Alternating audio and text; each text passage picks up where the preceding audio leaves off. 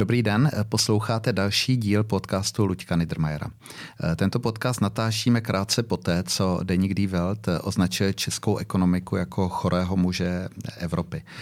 Natáčíme ho v době, kdy Evropská komise ministerstvo financí snižuje výhledy české ekonomiky a zároveň v době, kdy zejména čeští ekonomové nejsou příliš znepokojeni, protože vlastně se hraje o desetinky procenta, což není to, co to, co mění svět. Eh, přesto ale eh, jsem dlouhodobě přesvědčen, že diskuze o tom, jak si stojí česká ekonomika a jaké má vyhlídky, zejména na ekonomický růst, by měla být tématem dnem nebo aspoň jedním z tématů dne.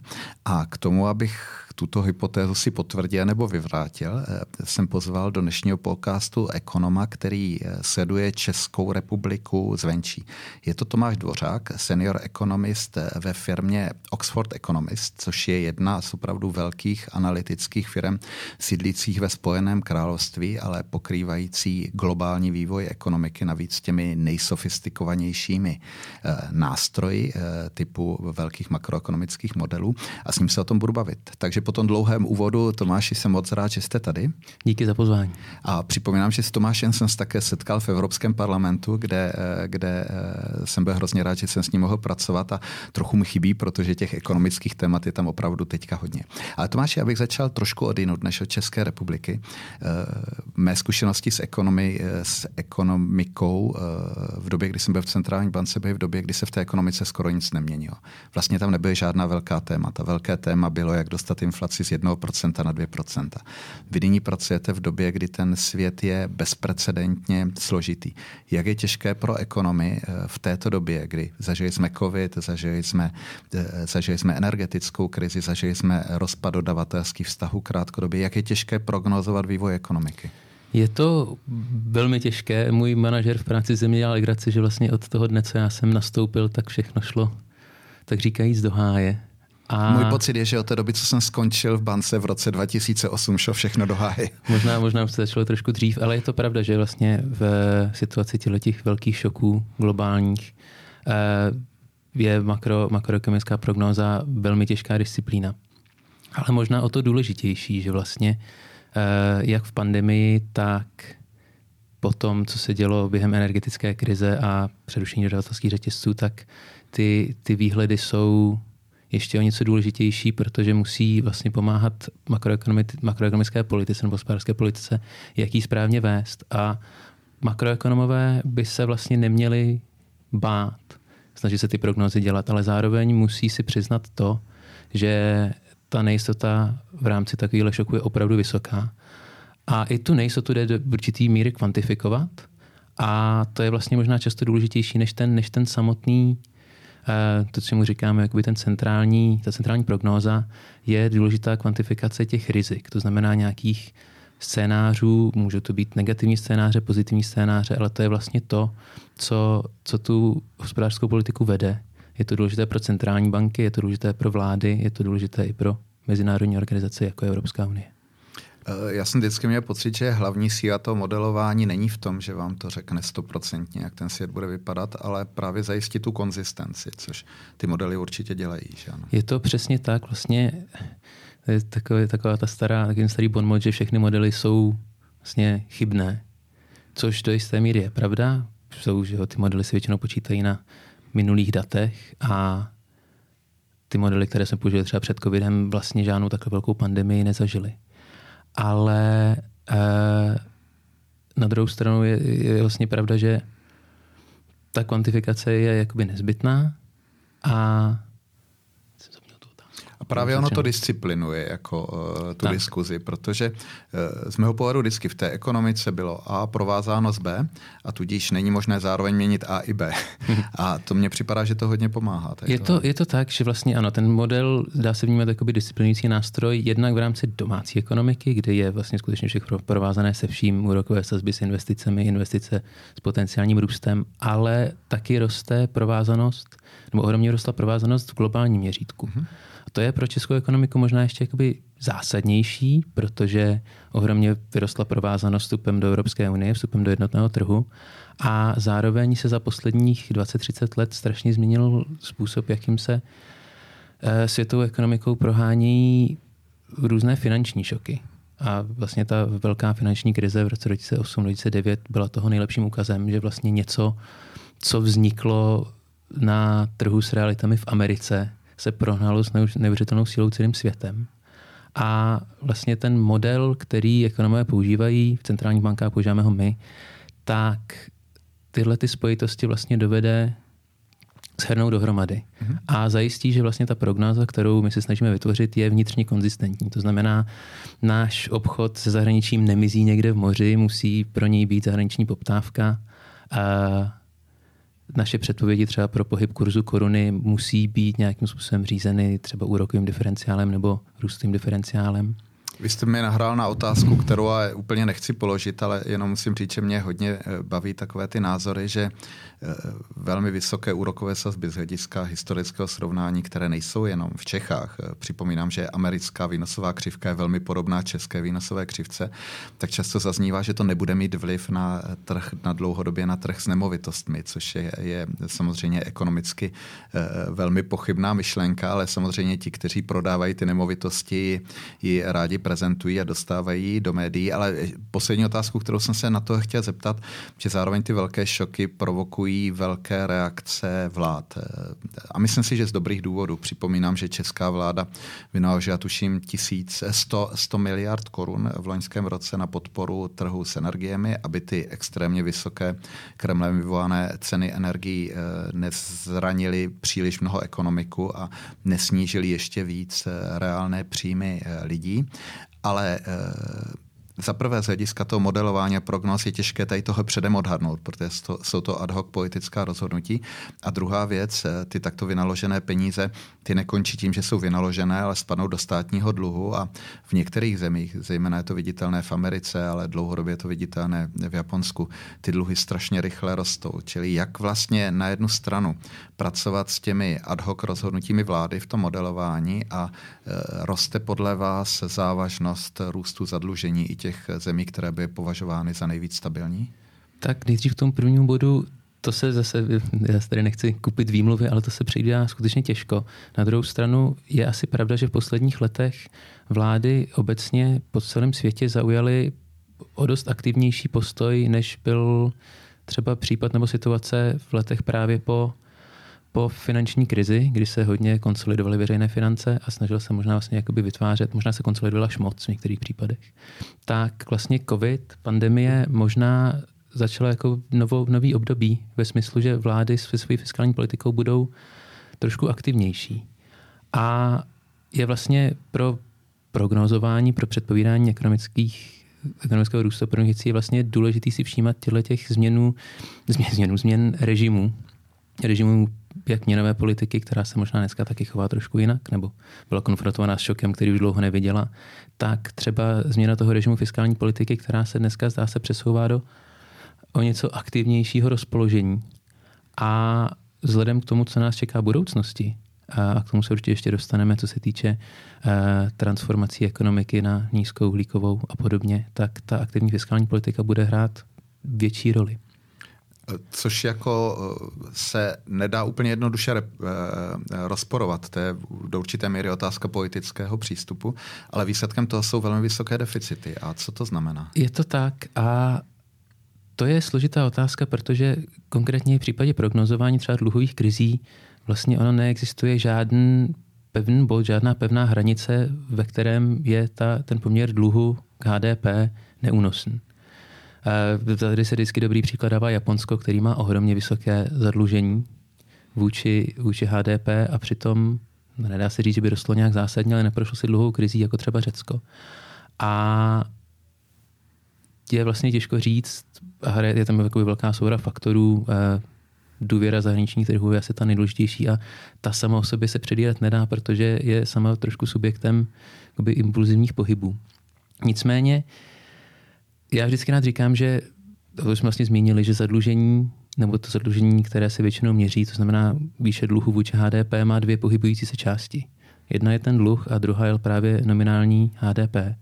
A jestli chcete vlastně snížit ten, ten poměr, tak jsou vlastně dvě věci, které můžete dělat. Můžete se buď to snažit snižovat dluh skrze eh, eh, přebytky státního rozpočtu, anebo se můžete snažit vlastně zvýšit růst HDP a ideálně reálný, ne nominální i když samozřejmě inflovat dluh jde taky pryč. A vlastně jako inteligentní fiskální politika by dělala obojí. Jistě. A samozřejmě pro ty ministry financí je teďka velmi stresující to, že někteří z nich si zvykli téměř za nulové úrokové sazby, kdy stabilizovat tu vyšší dluhu k HDP, ještě navíc, když HDP roste, není složité, ale třeba v Americe nyní existují prognózy, že při dnešním vývoji velmi brzy přeskočí náklad na dluhovou službu, jak náklady na obranu, tak poté i na sociální a zdravotní péči, což vlastně vlastně znamená, že obrovská část amerického rozpočtu bude vázána v, v dluhové službě. Je to tak, je to tak, že vlastně většina zemí se zaměřuje hlavně na servisování dluhu, to znamená splácení úroků a, a ten, tu samotnou hromadu toho dluhu vlastně nechává stabilní. Amerika je v tomhle velmi zvláštní země, vlastně jedinečná země, jednak v tom, jak jakoby vede svou makroekonomickou politiku, ale taky v tom, že vlastně má to, čemu ekonomové říkají exorbitant privilege. A to vlastně je hlavně dané to tím, že dolar je furt ta mezinárodní měna a ta vlastně Americe, no americkým eh, politikům dává mnohem větší prostor k manévrování. Ale je pravda, že vlastně tím, jak po covidu vyrostly úrokové sazby všude po světě, tak najednou se hodně změnil ten kalkul a vlastně bolí trošku to, že eh, teď růst minimálně v Evropě silně zpomaluje a správná, no podle mě správné nastavení fiskální politiky mělo být proticyklické. To znamená vytvářet si v časech růstu právě ten polštář k tomu, aby se mohl jakoby, korigovat ten, ten hospodářský cyklus a v čase, v čase krize vlastně ta fiskální politika může nastoupit. I tam je jakoby množství nástrojů, některé lepší, některé horší. Ale pokud tady ten polštář byl vyčerpan extrémními šoky jako COVID, tak teď se vlastně dostáváme do, do pozice, kdy některé země musí konsolidovat, protože ty primární schodky z rozpočtu jsou strašně vysoké. A přitom je to zrovna v momentě, kdyby ta ekonomika potřebovala nějakou injekci. Bavili jsme se o výjimečnosti Ameriky, teďka se uh, posuneme k výjimečnosti České republiky. Uh, do jaké míry vás překvapuje uh, to, že nyní stále častěji zaznívá, že nejsme ten mainstream, že možná máme některé problémy, které v tomto rozsahu jiné evropské země nemají a že vlastně eh, ta neúplně dobrá data, kdy jsme jedna, ne jediná ze zemí, která se nevrátila na tu ekonomickou úroveň před pandemí, že to možná není náhoda a vlastně samo se to nespraví. Je to pro vás překvapení? Je to pro mě překvapení a, a když budu parafrázovat a, předchozího prezidenta, tak je opravdu nutno říct, že tato země nevzkvétá. A když jsme vlastně nazývali Česko tím nemocným chorým mužem Evropy, tak to je hlavně proto, že naše HDP je vlastně jediné ze zemí Evropské unie, které se ještě nevrátilo na tu předpandemickou úroveň. A já dá se samozřejmě říct, že HDP má jakoby sklony k revizím, takže možná ta tabulka bude vypadat jinak, až, až statistici zrevidují data, ale nicméně je jako zjevné, že ta slabost toho HDP není kvůli nějakým statistickým chybám, není kvůli jednomu z komponent. A ta slabost české ekonomiky vlastně daleko sáhla. A já musím říct, že mě vlastně trošku zaráží, když sleduju debatu v Česku, že máte pravdu, že jednak je tady ten pocit, že se to všechno spraví, že tady ta slabost je cyklická, že prostě teď procházíme obdobím, které je pro českou ekonomiku s její strukturou trošku složitější, což je pravda. Ale to ne, podle mě nemůže být celá otázka, celá odpověď na otázku.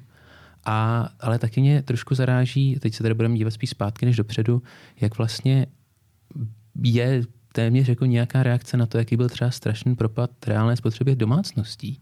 9%. Uh, eh, za Jeden poslední... z nejvyšších v EU, pokud si nepletu. No, absolutně nejvyšší v EU, ale hlavně asi zhruba pětkrát vyšší, než jaký propad jsme zažili právě během uh, finanční krize před 12-13 lety. A když se mluví o spotřebě, tak spousta lidí si třeba představí, že je to nějaká jakoby, nadspotřeba, že lidé utrácejí víc, než by museli. To není vůbec pravda. Jakoby, spotřeba domácnosti je pravděpodobně mnohem lepší metrika eh, kvality života nebo nějaké životní úrovně než HDP.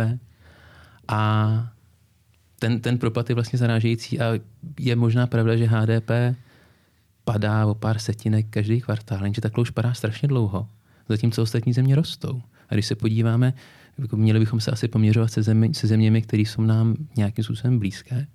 A když se podíváme na Polsko, které naopak té tabulce EU, co se růstu nebo eh, růstu od pandemie týče vévodí, tak je asi vlastně zjevné, že někde je něco špatně. Mm-hmm. Já cítím z vás to, co cítím na sobě, že vás to mrzí, mě to taky mrzí, ale mám pocit, že to, že když eh, to mrzení přejde do toho, že to budeme bagatelizovat, že se moc daleko nedostaneme, tak teďka zase obujte do toho jako opravdu profesionál, který pracuje s, s nejvyspělejším dostupným ekonomickým aparátem. Takže eh, rozdělme to na dvě věci. Jeden, jedna můžou být nějaké krátkodobé faktory, a vy jste o nich Tomáši mluvil. Ten dopad eh, té energetické krizi na nás byl samozřejmě jako výrazně nadprůměrný. Odstartovali jsme toto období s vysokým strukturálním schodkem, což, což znamená, že ten prostor, o kterém vy jste mluvil, že by byl fajn, kdyby byl, tak vlastně byl záporný a proto, proto konsolidujeme. Ale to jsou krátkodobé faktory. Ale z toho, co říkáte a taky z toho, jak se na to já trochu víc dálky dívám, tak ten problém je taky středně dobý. Takže eh, co je hlavně ten středně dobý problém? Je to, je to tak a vlastně je tam určitá provázanost právě v tom, že jste říkal, že ta, to, jak na nás dopadla energetická krize, což byl jeden z nejhybších dopadů v Evropě právě protože naše ekonomika, co se náročnosti na energii přepočtu na HDP týče, je vlastně na tom zase jedna z nejslabších v Evropě. Myslím, tuším po Bulharsku. Po Bulharsku, někde. přesně tak. A to vlastně je jedno s druhým, protože tady to byl vlastně symptom nebo jakoby důvod, proč u nás byla, nebo jeden z důvodů, proč u nás byla tak vysoká inflace, která z začátku škrtila tu ekonomiku, dneska už možná tolik ne. Ale to je strukturální problém ekonomiky. Či bavme se o, o minulé minimálně dekádě. Minulé minimálně dekádě, ne dvou. Či dokonce ani ne minulá vláda, ale řada předchozích vlád přihlížela tomu, že jsme strukturálně zaostávali? Je to přesně tak. Já se dokonce pamatuju, že to dobře nazval v článku jako energetický skanzen. A je to vlastně tak, že náročnost, energetická náročnost eh, té ekonomiky nás činí zranitelnými vůči, vůči těm energetickým šokům. A nemyslíme si, že tenhle energetický šok byl poslední. Nemyslíme si, že vlastně v momentě, kdy ty dopady klimatické změny světově začnou růst a geopolitická situace se začne víc napínat, že, že tyhle ty globální eh, nabídkové šoky nebudou častější. Jestli budou něco tak pravděpodobně častější. Možná, že už nebude další ruská invaze, ale ono se najde něco jiného. Či velmi nejistý svět. A jaké další? Ta, eh, o té energetice, a já jsem tomu vlastně hrozně rád, že došlo přeci jenom k určitému posunu.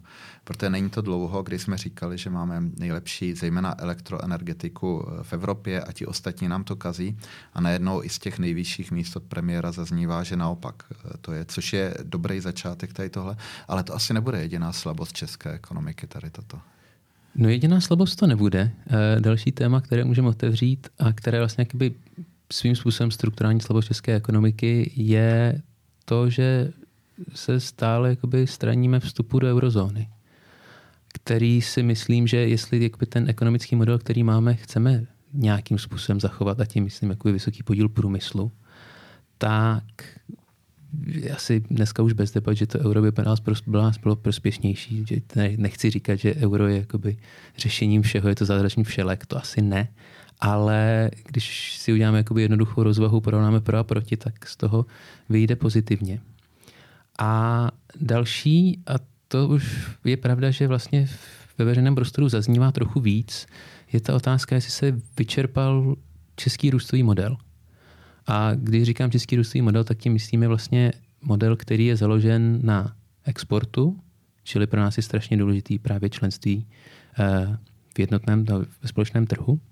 Evropské unie a je to model, který je založen na vlastně technicky zdatné pracovní síle, kterou my pořád máme, ale která zároveň dlouho byla konkurenceschopná, co se týče platů. A tady asi nemyslí si říct, že tady ten model vlastně se sám vždycky podkopává, protože čím ta ekonomika víc konverguje a rostou platy, tak tím se vlastně stává méně konkurenceschopnou. A je vlastně už asi dneska na místě řešit, jestli Česko tady právě toho té úrovně nedosáhlo. A to je něco zase, co je obtížně měřitelné, ale vlastně to, jak jakoby kvartál za kvartálem zaostáváme, tak tu otázku stále víc a víc nabízí. Je to podle vás také vysvětlení relativně slabých německých čísel, protože to Německo je ten odběratel často těch našich subdodávek? Do jisté míry musí, musí být, protože je pravda, že naše, naše ekonomika je s tou Německou jakoby extrémně silně provázaná skrz automobilový průmysl, ale skrz spoustu dalších. My jsme vlastně jakoby pevně zapojeni v tom uh, dodavatelském řetězci a vlastně jsme skoro ten předposlední článek, který potom dodává do Německa a tam se vytvoří ten finální produkt. Takže ta slab, ten slabý výkon německé, ekonomik, německé ekonomiky, která je vlastně dnes ta druhá nejhorší po nás, tak ten nás vždycky stáhne. A je možná na místě se ptát, jestli ten německý růstový model taky netrpí problémy, které by nás mohly táhnout zpátky na druhou stranu. Ale já připomenu to, že uh, další země střední Evropy taky jsou zapojené v tom řetězci a taky je pro ně Německo hlavní ekonomický partner. Jak, ať je to Polsko, ať je to Maďarsko, ať je to Rumunsko. A Rumunsko třeba tady vyzvihnou, že Rumunsku se taky ekonomicky daří výborně.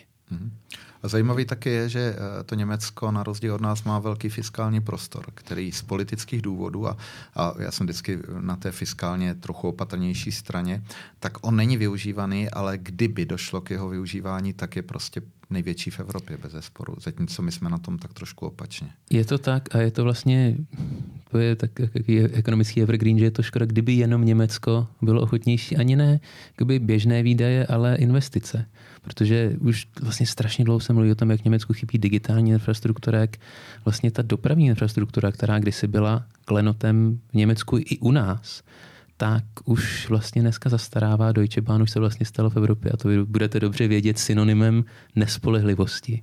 Což taky souvisí s tím, že se navýšila poptávka, což je skvělé, ale jakmile tam není ta nabídka, tak to vede k frustracím. Tak a největší frustraci zažijete eh, v Norimberku v pátek večer zhruba tak v 6 hodin odpoledne. tak to jsem naštěstí, eh, naštěstí neskoušel. Ale eh, vraťme se tedy k tomu, či ta diagnóza je docela dobře popsaná a, a samozřejmě mně se zdá, že některé z těch věcí nejsou snadno řešitelné, protože v tom dnešním světě, který přece jenom nastartoval trochu k deglobalizaci a k politickým konfliktům, je velmi těžký udržet eh, pozici ekonomiky, která sází systematicky na vysoké čisté exporty.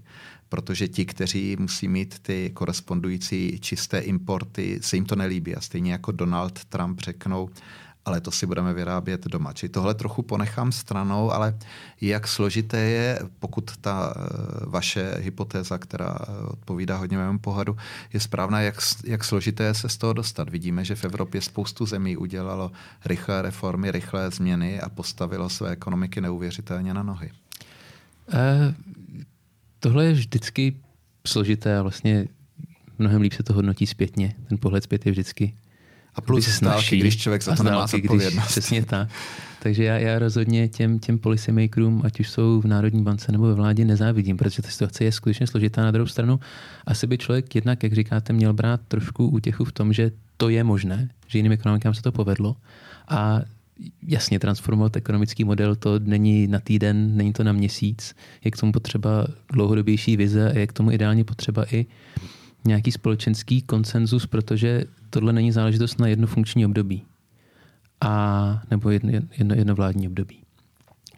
Nicméně je asi taky dobrý říct, že není třeba strkat hlavu do písku, že tady to vlastně není konečná, že Česko má pořád spoustu věcí, díky kterým je atraktivní, má spoustu, pořád velký potenciál. A ten já vidím hlavně v pracovní síle, která dneska chybí. A vlastně do budoucna vzhledem k našemu demografickému výhledu bude možná chybět víc ale ten, ten potenciál tam je. Jsme vlastně ve světovém měřítku jsme relativně perspektivní země, jsme členy Evropské unie, jsme země se stabilním podnikatelským prostředím, se stabilním politickým prostředím, takže to není tak, že by nad náma svět zlomil hůl, ale zároveň se to musí trošku naproti a musí se to mít trošku naproti částečně, no hlavně taky proto, že ostatní nezahálejí. To je přesně to, co jsem chtěl říct. Eh, ta rychlost, se kterou se ty eh, ekonomiky mění a se kterou jsou vlády schopné reagovat, je, eh, řekl bych, až dechberoucí. Veme si, že během té energetické krize některým zemím, které nepatří zrovna k těm rychlíkům jako Německo, trvalo měsíce, než, než postavili a zprovoznili terminály na skapalněný zemní plyn. Eh, mám pocit, že Tesla u Berlína postavila továrnu tak rychle, jako by u nás trvalo eh, projednání stavebního povolení a to ještě bez definitivního souhlasu. Čili Čili já vítám to, že je u nás opravdu snaha ty věci zlepšit, ale zlepšit se jenom tam, kde byli ti ostatní před pár lety, to asi nebude stačit teďka, že jo? To máte pravdu, že stačit nebude. A vlastně jakoby prvním krokem v tomhle procesu vždycky vyjasnit si to, co bychom chtěli, čeho chceme dosáhnout. A tady vlastně se asi nabízí jakoby v hodně širokém měřítku dvě možnosti. Buď to, jestli my si chceme zachovat tu tradiční strukturu ekonomiky s tím, že průmysl, náš průmysl, který máme jakoby historicky, bude i nadále, tak ale ten průmysl, který máme teď, tak ten zas tak dlouho nevydrží. Protože to je průmysl, když to řeknu takoby rozmáchle, možná minulého tisíciletí, no minulého století, ale není to průmysl, z velké části to není průmysl do budoucna. A nebo to, co udělalo spousta evropských nebo západních zemí v 60., 70., 80. letech, že se přeorientovali na služby. A takový základním kamenem ekonomiky se staly služby a ten, ten průmysl vlastně odešel do právě zemí, nejenom těch našich, ale mnohem dál na východ do Ázie. To je asi další možnost. Já to ještě zkomplikuju. My teďka natáčíme den před výročím 17. listopadu. A já to beru tak, že z ekonomického hlediska jsme se v tom roce 89 rozhodli, že chceme ekonomiku, která je dominantně soukromá, ve které panuje široká eh, ekonomická svoboda a ta vláda dělá v úvozovkách jenom to, co musí. To znamená stanoví pravidla a tak dále. Čili jak vlastně to může přispět vláda, protože to, jestli některé ty firmy eh, během těch deseti let projdou útlumem, který může skončit až koncem, anebo provedou velkou reorientaci, která z nich udělá výherce v té transformaci, to nerozhoduje vláda, že jo? to rozhodují ty firmy. Takže co vlastně ten stát může udělat to, aby jednak pokud zvolí tu či onu strategii, aby ji naplnil, ale vůbec, aby podpořil tu transformaci, aby byla tak rychlá, aby se v té dále dobře žila. Je to, eh, vy si to vlastně řekl hrozně dobře, že stát má určit pravidla a pak být velmi pozorný v tom, aby se ta pravidla dodržovala. To je aspoň pro mě tady bez debat. A já vlastně, teď to trošku vrátím zpátky, já hledám jakoby velký optimismus v tom, co se právě dělo, to možná zní trošku zvláštně, a co se dělo během covidu a potom během energetické krize, kdy se ukázalo, že vlastně ohromné projekty, ohromné věci jsou možné a jsou možné v časovém měřítku, který jsme si mysleli, že možné není. Mm-hmm. To mhm. znamená výroba vakcín na úplně novou formu koronaviru, kterou nikdo neviděl během pár měsíců. A to ještě rozpomalili, no správně, ale zpomalili ty klinické testy. Hmm. Stejně tak v energetické krizi se ukázala ta rychlá reakce a vlastně stát, který dá ten impuls, ale potom soukromý sektor, který to vlastně dotáhne. Když pracují takhle v tandemu, tak jsou vlastně schopni opravdu, opravdu velkých věcí. A to vlastně tyhle ty dvě epizody, byť byly náročné, tak by nám měly dát optimismus. A já si vždycky myslím, že stát toho nemusí dělat moc, ale to, co musí dělat, musí dělat dobře. Ať už je to právě jakoby regulace trhu, kde je to potřeba, ať je to nastavání pravidel tam, kde je to potřeba a jejich vynucování. Třeba oligopoly, monopoly. Hospodářská soutěž a k tomu se klidně můžeme dostat taky, tam je určitě o čem mluvit. A potom právě dávat ten prvotní impuls. A, a to můžou být investice do infrastruktury, to musí být investice do vzdělání, do výzkumu a vývoje. Protože jak angličani říkají, if, if you build it, they will come. Vlastně, když to postavíte, tak ten soukromý sektor, ty firmy, které možná mají jakoby primárně, řeknu, sobeckou motivaci dělat zisk, tak ona ale dovede k tomu, aby v rámci těch pravidel začaly inovovat a když se tam skutečně udrží to hospodářské prostředí, tak ten posun ku předu bude. To vlastně není, není vlastně o co bát. Vy jste zmínil uh, hospodářskou soutěž, uh, regulaci. Pravděpodobně narážíte na energetiku, předpokládám, kde často zaznívá, že to řešení je, že stát tam na sebe vezme tu odpovědnost a nejenom, že to bude dobře regulovat, ale také to bude vlastnit. Uh, to jste myslel, nebo ještě to myslíte šířej? Jak energetiku, ale tak kdybychom se zpětně bavili o tom, proč u nás v Česku byla tak vysoká inflace, tak já myslím, že bychom určitě našli sektory, kde tu, té inflaci trošku, jako tý trošku přiživilo právě to, že nebyl dostatek hospodářské soutěže. Ale to je ale zajímavý moment, protože eh, v té ekonomii přece jenom ta economy of scale eh, eh, vítězí. A já také mám pocit, že to, že řada sektorů je dominována malým počtem firm, zejména těch úplně na konci, že to hraje nějakou roli, ale to taky není úplně jednoduchý státem podpořit. To je pravda. Je, je vlastně je těžký nastavit politiku, protože jestli používáme ten princip, že stát by neměl vybírat, jak se říká, vybírat vítěze, vybírat tu kterou firmu, kterou podpoří vlastně na úkor těch ostatních, ale naopak nechat to konkurenční prostředí, aby to vítěz určilo samotného, tak zachovat tenhle princip a zároveň se snažit tu ekonomiku směřovat někam právě směrem k té transformaci je náročné. Vlastně mluvíte o něčem, co, a vy jste to taky zažili v Evropském parlamentu, co se hodně tam diskutuje. Právě to vybírání těch vítězů je jeden eh, z bodů, eh, o kterém se který některé země považují za důležité, vytváří ty domácí šampiony, ty druhý mají pocit, že to bude ovlivňovat eh, fungování těch trhů, ale posuneme se teda na tu úroveň světa, kdy vy jste zmiňoval, že ta naše ekonomika je extrémně silně provázaná samozřejmě s Evropskou unii, ale ta globální ekonomika, eh, ty provazby jsou velmi silné. Začali jsme u Ameriky. Jeden z problémů Ameriky je, že eh, pravděpodobně neexistuje nic jako velká americká krize, protože se z ní okamžitě stává globální krize. Co jsou teďka ty neuralgické body té globální ekonomiky, které mohou vytvořit problémy, které se nás tak či onak dotknou? Tak tady vlastně nejde, než na prvním místě nezmínit klimatickou změnu. A vlastně manifestace klimatické změny, které jednak člověk může vnímat ty jakby, krátkodobější impulzy eh, v podobě těch vlastně angličani říkají extreme weather events, to znamená nějaké klimatické, eh, klimatické katastrofy typu povodně, eh, požáry, extrémní mrazy. To je něco, co vlastně globální ekonomikou bude otřásat dál. Bude to pravděpodobně, velmi to stíží vlastně roli centrálních bank, protože právě ty ty nabídkové šoky, o kterých jsme se bavili na začátku, tak ty asi nevyhnutelně budou častější. Ty se vlastně propíšou skrz ceny právě energetických komodit, skrz ceny jídla. Druhým, vlastně druhým problémem, no druhým tím bodem je ten pomalejší proces klimatické změny. To znamená to zvyšování teplot, které vlastně bude mít taky dopady v zemích blízko rovníku, může a to je něco, kde vlastně já se bez mučení přiznám, že nemám velkou expertízu, ale věřil bych, že to může hodně zahýbat z pohyby populace. A vzhledem k tomu, že se blížíme k zajímavému volebnímu roku, tak to bude vlastně, když jsme zmínili Ameriku, to, co se stane v amerických prezidentských volbách. Hmm. Protože to, jak jakým vlastně diametrálním způsobem, diametrálně odlišně může americká politika fungovat od příštího, vlastně přes příštího roku, buď a nebo vlastně v těch dvou volbách, které, které Amerika bude mít, tak to se taky prožene celým světem. A vlastně, ať, ať, ať chceme nebo ne, ta naše ekonomika je navázaná na Evropu a Evropa je silně provázaná s Amerikou a tyhle ty věci, byť vlastně my v nich nemáme žádný poradní hlas, tak nás ovlivní. Eh, začnu od té klimatické eh, krize. Vy eh, to zmiňujete jako velké ekonomické, nejenom společenské riziko. Čím to je, že tolik lidí eh, dává té klimatické změně cenovku těm opatřením, která je třeba udělat, abychom ji zmírnili?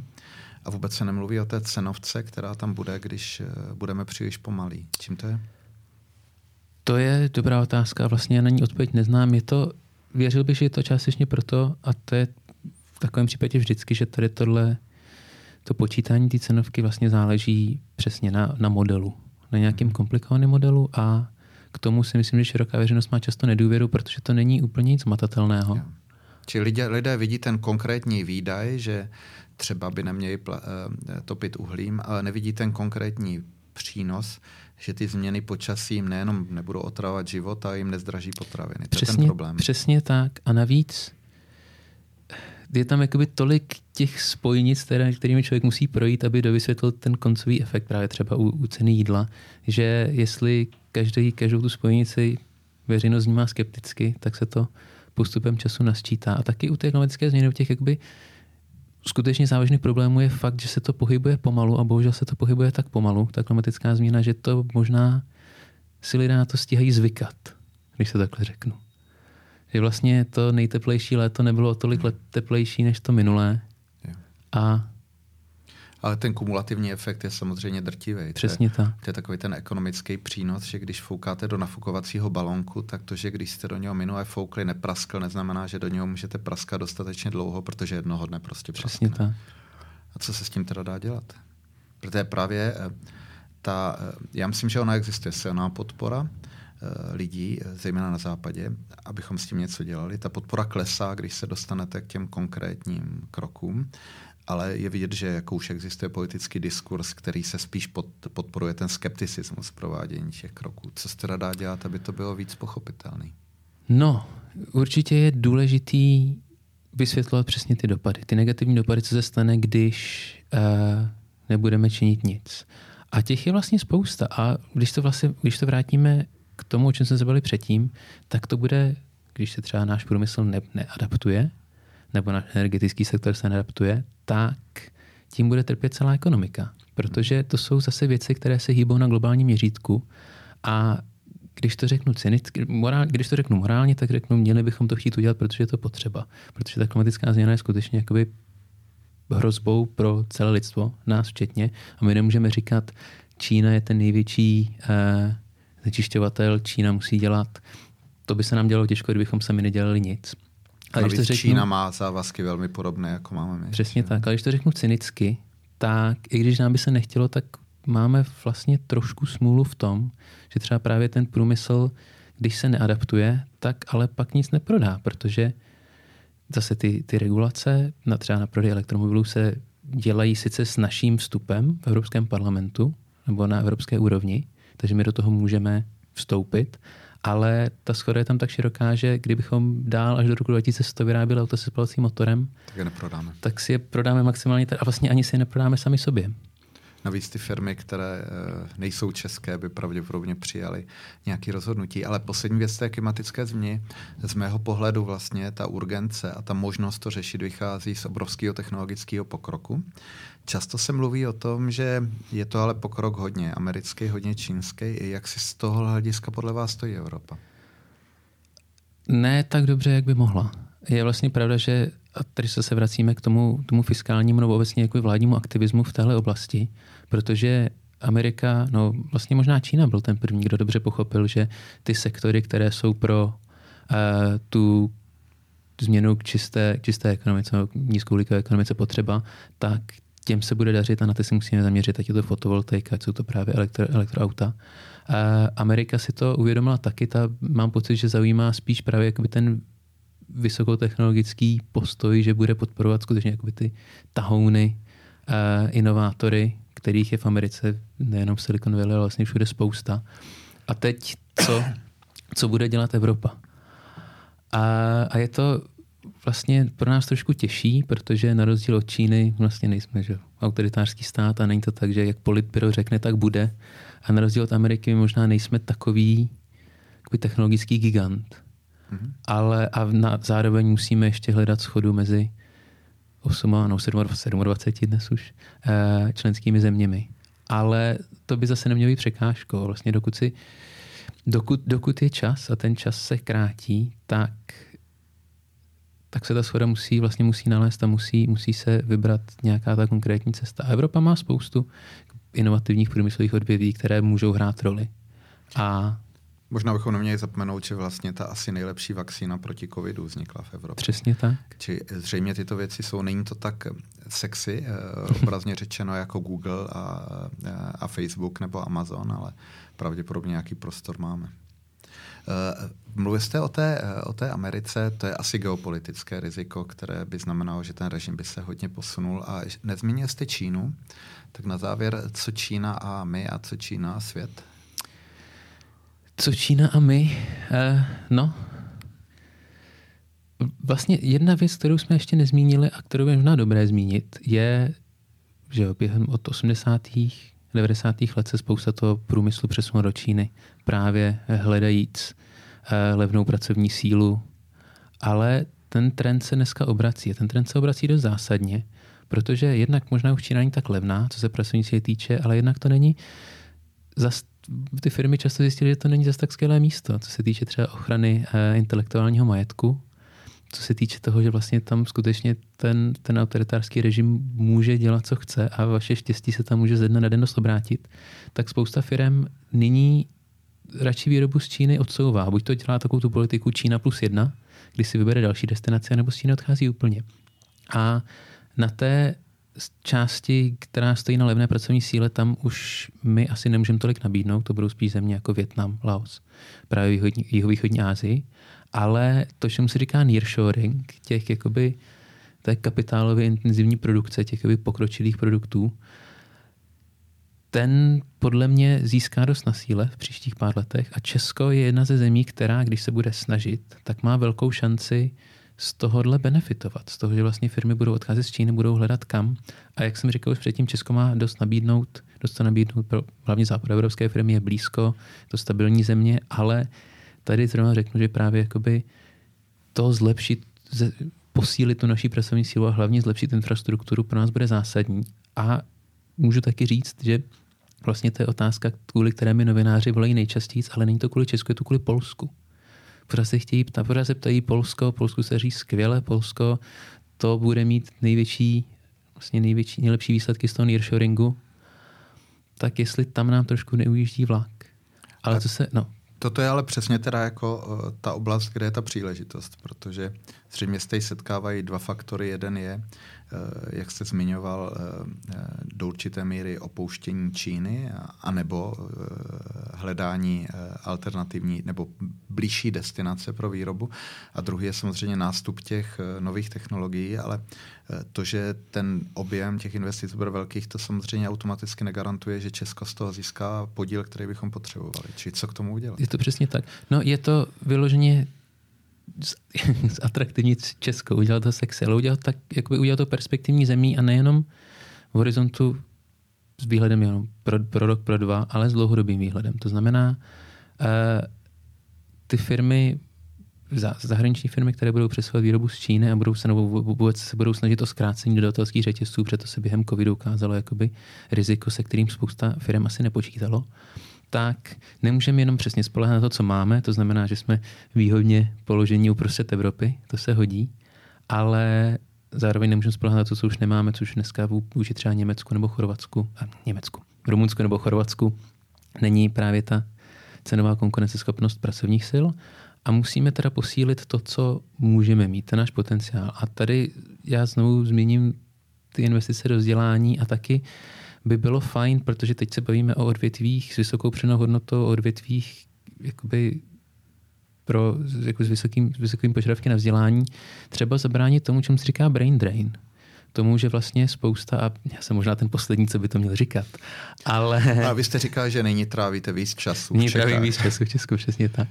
Tak, aby se ale právě ty, ty šikovní mladí lidé, co odchází studovat na západní univerzitě, což si myslím, že je v krátkodobém horizontu dobře, ale v dlouhodobém horizontu bylo fajn, aby necítili tu nutnost odcházet mm-hmm. na západní univerzity s tím, že tam to vzdělání bude lepší, tak abychom je aspoň dokázali nalákat zpátky. Mhm. Eh, já bych možná poslední eh, žádosti o reakci eh, doložil tu komplexitu toho rozhodování těch firm, kde vlastně investovat tím, že když Tesla hledá destinaci pro svůj závod v Evropě, tak nehledala Rumunsko, Bulharsko, ale usadila ho Berlína. A v tom Berlíně s německými regulacemi, s německými mzdami vyrábí elektromobily, které jsou brutálně konkurenceschopné vůči eh, evropské produkci. Překvapuje vás to třeba, že takováhle firma eh, nehledá nutně, nebo respektive nehledá vůbec tu nejlevnější cenu konkrétního dělníka, ale nakonec se usadí někde, kde byste ji vůbec nečekal a je tak, tak masivně konkurenceschopná, protože evropské automobilky z hlediska elektromobilů dnes neohrožují čínská auta, ale ohrožuje Tesla z Berlína. Je to překvapivé? Je to překvapení pro mě a je to vlastně překvapení pro vlastně kohokoliv, kdo prošel tím standardním ekonomickým vzděláním, že takhle by to na první pohled být nemělo, ale to, že to tak je. To znamená, že v té úvaze chybí nějaký faktory. To znamená, že v té úvaze chybí nějaký faktor. A teď, co ten faktor je a jestli ho Česko může získat. Hmm tak to zní tak nadějně, nebo respektive to vypadá eh, jako vždycky, je to na nás, pro někoho je to dobrá, pro někoho je to špatná zpráva. Tomáš, já vám moc děkuji, že jste přišel, že jsme se bavili o českém eh, nerůstu nebo pomalém růstu, o vývoji světa, také o tom, jak je těžké být ekonomem dnes. Eh, věřím, že to nebude poslední diskuze na toto téma. Ale pro dnešek je to všechno. Já vám chci poděkovat, že jste poslouchali podcast Luďka Nidrmajera a slibuji, že brzy bude další pokračování. Naschledanou.